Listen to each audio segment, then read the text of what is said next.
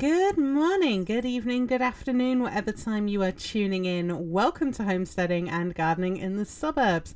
I'm Emma from Misfit Gardening, and today I want to help you get on track for fall. And I know that if you're in a short season area, you are just wrapping up transplanting or you're working on getting your seeds out before midsummer rolls around. Maybe you're trying to trellis your tomatoes or enjoying your first harvests. I know right now, like along with putting on my Factor 50, my biggest sun hat, and a whole lot of bug spray, I'm busy breaking new ground, clearing weeds, and getting seeds planted as soon as possible. I literally finished transplanting tomatoes on Friday, and I planted like 120 tomato plants. And I know that's a lot, and you're probably thinking, Emma, you are crazy. Um, but I know that a lot um, is not going to make it, right? I'm growing 50 varieties of heirlooms, um, heirloom tomatoes specifically. And I know I've mentioned this before on the podcast. I really don't expect all of them to grow. I've seen at least five die off already just from the first set of transplanting, and they still have the tomato hornworm and blight to come. So I'm guessing that most things are not going to make it. And the first year of gardening is always the hardest, even as a seasoned gardener, right? The first year in a new place is going to be harder, right? A new garden's hard because you're trying to figure out what grows and what doesn't, right? I've, you know, got very accustomed to how things grow in the southwest um, for a little bit. I've kind of forgotten what uh, you know, sort of harsher winter is and a shorter growing season, right? So I'm having to figure all that out what grows, what doesn't, right?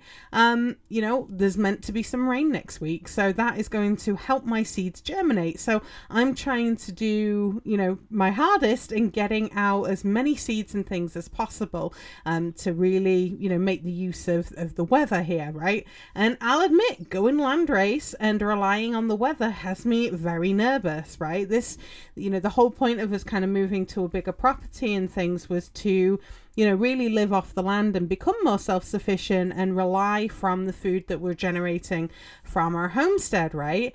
and I'm kind of nervous about that, right? I don't have irrigation down at my my garden, right? It used to be all pasture back there, and you know, there's no you know, watering or anything. If I want water from my property, I've got to fill it up from, you know, a spigot that's at the front of the house and then hike it all the way down to the bottom of um, the field, right? That's quite a, a way. And I don't want to be using, you know, too much water because, you know, I'm having to carry like a five gallon, you know, jerry can each time that I'm, I'm going down there.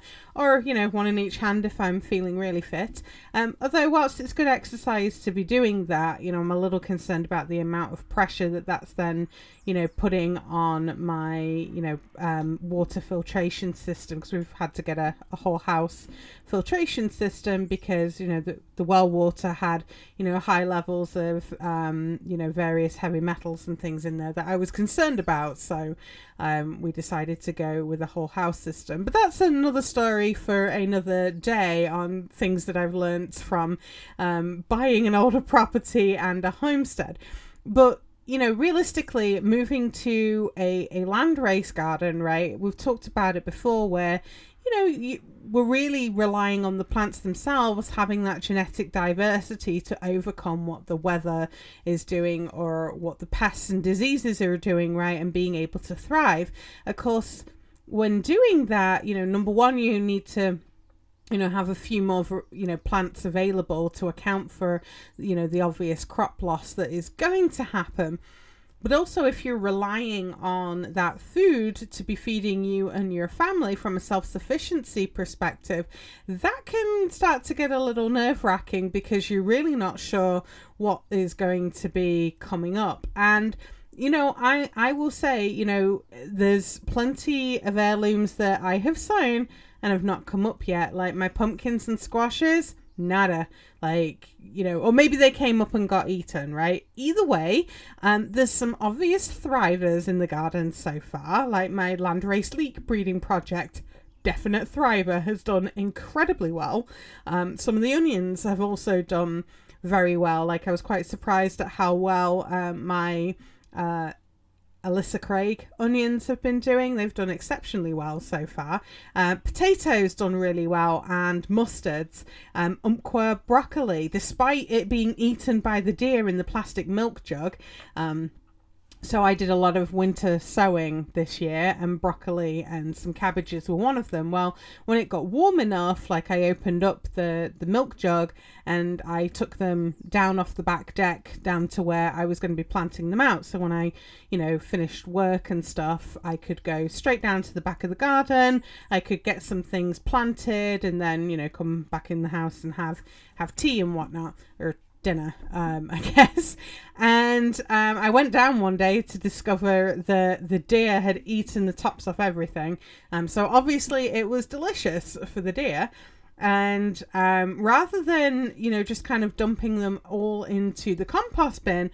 I decided to plant them out among the onions, and I'm glad that I did because they now have a flush new set of leaves and are growing well. Um, you know, and I, have also found the first set of seedlings come up from carrots, and it's from my home saved carrot seed. So seeds that I'd saved when I was back in Utah, I've you know sown out, and I've also sown various other you know heirloom varieties of carrots and things out. I think we've got probably ten different varieties of carrots that I'm um, sowing out, and by far the seed that I have saved myself um, even if it's you know varieties that I you know bought relatively recently, you know within the last sort of year or so, um, all the seeds that I've saved myself have been, you know, coming up a lot quicker than the store bought seeds. So my carrot seeds were from like 2017, 2018, and they've come up quicker than seed from 2020. So um, that was kind of kind of interesting. So there is there is some hope that you know some things are hopefully going to do. Um, well but also you know there's there's been various things that have kind of happened so as i was out um, sowing seeds and things, you know, I often have. I don't know if you guys do this too. So I'll have a jacket on because you know it's Maine, and sometimes the weather's a little dicey. So I've got little pockets full of you know seed packets that I'm you know out sowing on an evening after after work. And um, do you do this like you roll over the seed packet when you're done? Um, I I used to be really good, and I would put a paperclip on it to stop you know them unraveling and i wish i'd done it this time and i i hadn't. Um well my favorite major done uh, or major dune um although i always think of brigadoon which was a tv show. Um but anyway major dune rutabaga uh, also known as swede or neeps um, the entire packet fell into my jacket pocket um, and was kind of randomly mixed with some other seeds that had also fallen out into my pocket. So I ended up sowing all of those um, because I didn't want them sitting around in my, my jacket. Um, and I now have this really thick row of seedlings that have germinated. Um, so I'm hoping that I can carefully transplant some of those into another part of the garden, um, but I might have to get some um, more seed relatively quickly for fall because rutabagas are a classic fall crop but they need a good 90 days before that first fall frost to grow same with my hubby's much requested and sometimes forgotten brussels sprouts um, those need to be started, you know, definitely right now um, to have enough time to mature before fall. And that brings me to what I want to talk about in this episode because I don't want you to miss out on having a productive fall garden this year either. Now, I have a couple of garden beds that I have set aside specifically for fall. Right now, I've sowed some uh, old buckwheat seed there as a green manure to help smother the weeds since I don't have any mulch right now. So I'm relying quite heavily on getting things weeded and getting things planted to try and reduce the amount of weeding that I have to do. Now, that's not necessarily worked very well um, in some of the garden beds because the weeds have just been pretty tenacious because I'm breaking, you know, what was pasture. So, as soon as you're kind of turning over the soil, like all of these, you know, weed seeds that have been sitting there dormant for decades have now kind of all sprouted. And I've got some pretty tenacious um, weeds like Asiatic bittersweet vine is horrible and it is all over um, the the pasture that I'm turning into my garden. So um, that's that's been quite quite a challenge. But right now, I've finally found um, my green manure seeds that I had, and these are pretty old. Um, some of them are from sort of 2015, so they're they're kind of old seeds. Um, so I'm sowing a bunch of it down to you know hopefully have some things that are going to germinate, and that should help not only build the soil structure because I can turn things under, but it'll also help um, smother out weeds. Now, you know that's really the first job is figuring out where your fall garden is going to go on your plot because it will need planting up soon. And you might be thinking well emma that's great. I don't have acreage like you. Uh, i've got my garden totally planted up and there's no room. Um, so i want to say i hear you. I've been there. And um, i've got a couple of options that i've done too. So um, i don't know if you're growing garlic um, in a bed uh, I I grew a lot of garlic um, in Utah. In fact, I had a couple of beds dedicated just to garlic, um, and there was a couple of reasons for that. Number one, really like garlic. Two, keep the vampires away, and three, um, it also meant that it was planted up so. I had somewhere to actually plant things in for fall um, because, you know, when I was in Utah in my zone seven garden, I harvested garlic on the 4th of July weekend and I I did it that weekend partly because it was easy for me to remember. It was a long weekend that we had off, and you know, it was kind of nice for us to be, you know, going out and um, you know, harvesting garlic, and then we could be getting things in ready for fall. So I basically would pull the garlic and lettuce that I was growing in there because I tended to grow them both together, um, and I would add some compost and then use that space for fall garden- gardening and for planting. Um, I often have um, a bed that is just salad salads too. And what I would do there was I would pull a number of lettuces out to make room for transplants for fall. Um, so things like those lettuces that were flowering too early, or those um, that were ready to harvest because they were a cos or a romaine type of lettuce. Um, sure, it meant a few days of salads, which in the middle of summer, you know, was pretty welcome. It wasn't, you know, totally hated by my family. At least I hope it wasn't. Um, I guess they always paired things um, off the grill with a salad, so that made it a little bit more bearable for, for them. Um, but that's that's one way. So I wasn't ripping out everything in the garden bed like I did with the garlic, um, but I was able to kind of free up space to be putting in sort of you know slower growing transplants, right? Um, I've also planted so much in my garden that there was no room for fall. Uh, hands up if you've been guilty of this, right? Like I know a lot of us do it. Um, so what I used to do uh, was I would add things like Swiss chard, cabbages, and kale to flower borders, or I would grow mustards and carrots and turnips in containers. Actually, patio containers are pretty handy for fall gardening. Um, you can easily sow radishes, peas, spring onions, or scallions, or green onions, whatever you call them, um, lettuces, spinach, carrots, even collards um, in containers. And for carrots, you know, if you grow those stumpy kind that don't grow too long, like um, uh, Parisienne or Chardonnay. Is it Chardonnay or is it Chard? No, Chardonnay is wine. Chardonnay, I think they're called. Um, they're like a, a pointy kind of carrot, but they're kind of small. Um, I would definitely see them around Thanksgiving or um, the winter holidays. Like they would often be like those really posh carrots and things that would appear in the grocery store, um, you know, in December but they're pretty easy to, to grow yourself and they grow really well in um, containers. So, you know, you can get the fancy carrots without the hefty price tag that you would pay in the grocery store. So th- those those do great in a container or even in an old grow bag or bags of potting soil. Um, and my dad grew lettuce in a old potting soil bag that had maybe a quarter of the bag of soil left that he just kind of found um, whilst he was tidying out the garage or garage. Um, you know, he, he found that, and all he did was he just kind of rolled down the ends of the bag, so you know it had like a little rolled lip, sowed some lettuce seeds in there, and kept it moist. And after he'd harvested the lettuce, he was a, he just spread the soil around the garden genius, right? Um, but if you have bigger containers or buckets that are not really being used for anything, um, then maybe you can grow a, a, broccoli plant or a cabbage plant or a collard plant or something, uh, you know, one transplant in a large container and move to something like that. I've seen lots of people who have these, you know, container gardens that are, you know, five gallon buckets and things and they grow incredibly well as long as they're able to you know keep the soil moist which obviously during summer that can be a little tricky as the heat ramps up and you know feed them you know on a on a regular basis even an organic you know liquid feed or adding mulch and things like that you can do all of those things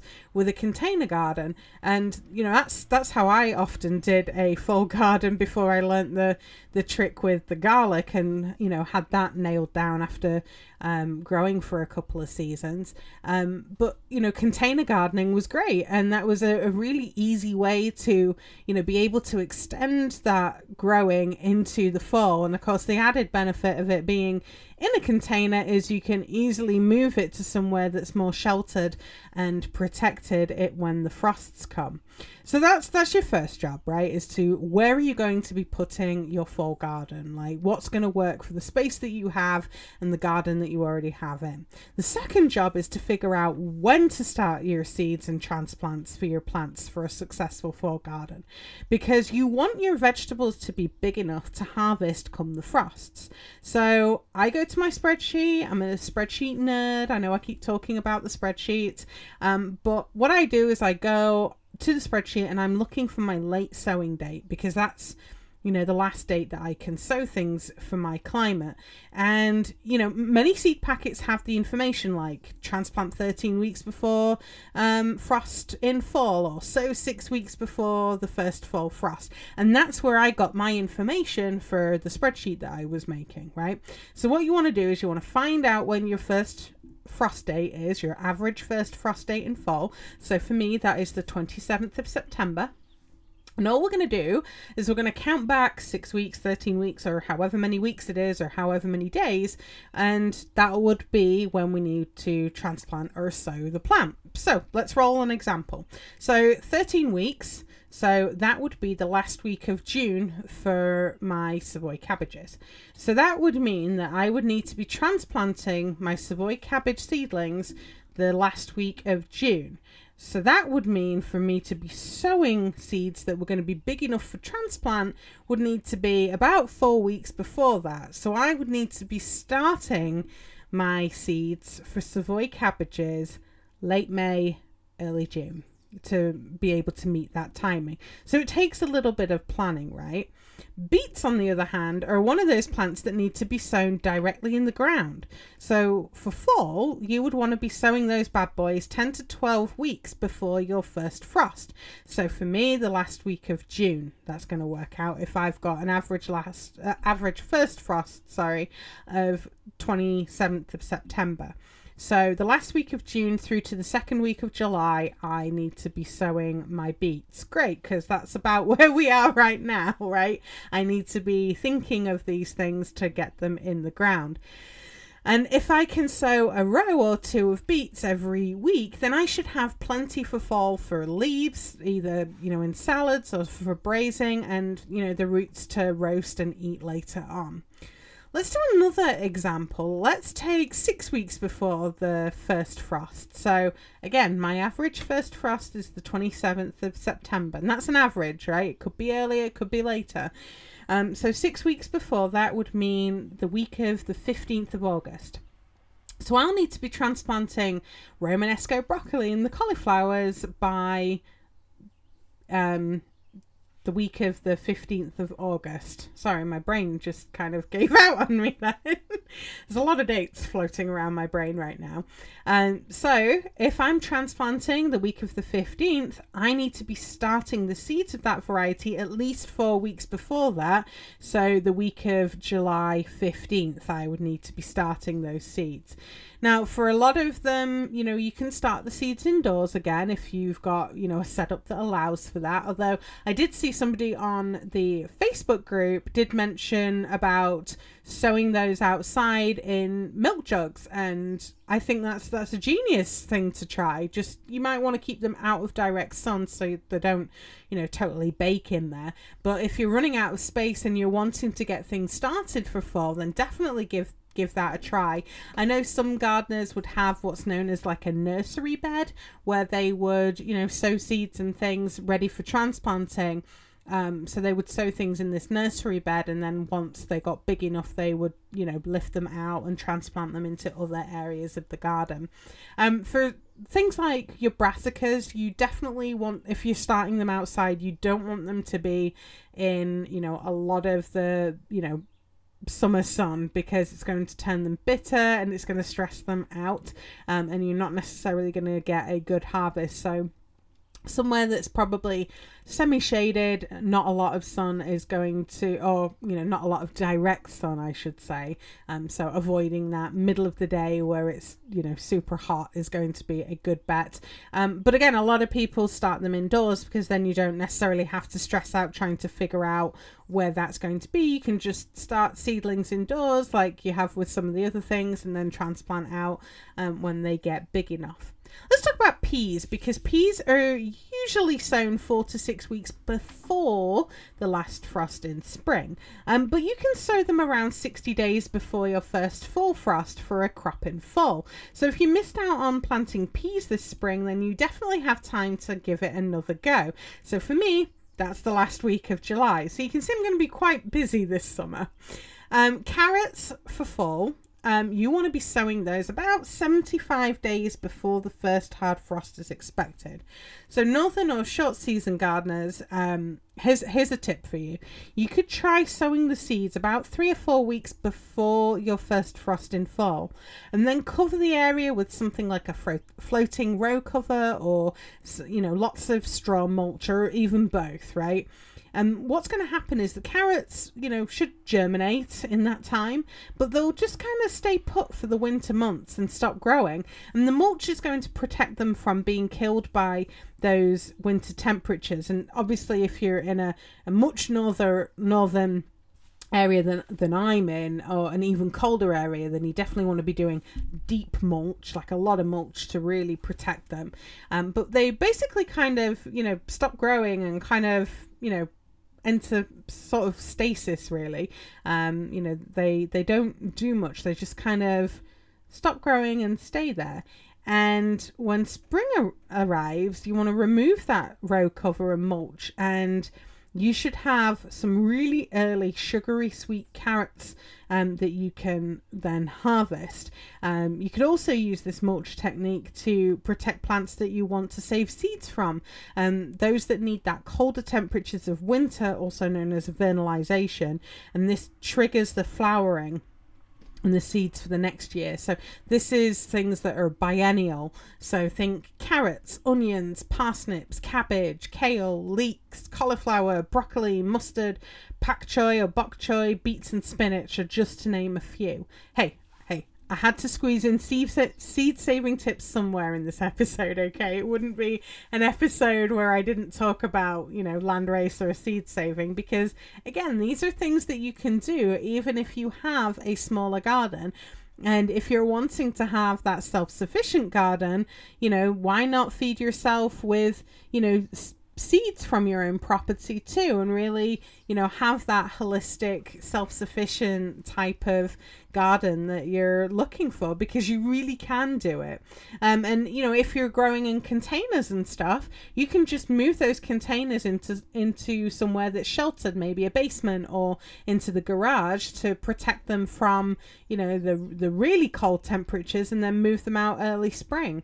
Um, i've seen that be done number of times. Even people in the more northern um, counties here in Maine, they'll dig up you know some of these crops that need that vernalization they'll dig them up they'll kind of store them in damp sand or in peat and stuff like that um, coconut coir something like that where you know it's not necessarily going to be full of nutrients, but it wants to be damped so they don't kind of dry out and shrivel and sort of keep them away from, you know, the harshest of the winter temperatures. And then really early spring, as soon as that ground's able to be worked, you're getting those plants into the ground so they can get established and then you've got a seed crop for later on in the, the year which is great because you don't need a lot of plants to produce a lot of seed and that'll keep you going for a number of seasons um, and is especially uh, valuable if you're looking to grow your own varieties or develop that land race.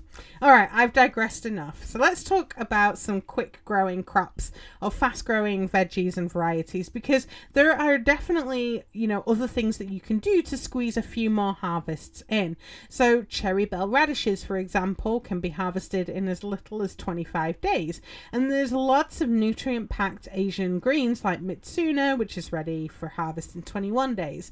Um, certain varieties of pak choi can be ready in about 45 to 50 days many mustards that are ready in about 25 days for baby leaves and 55 days for bigger stir fry or braising greens. I love mustards, absolutely love mustards.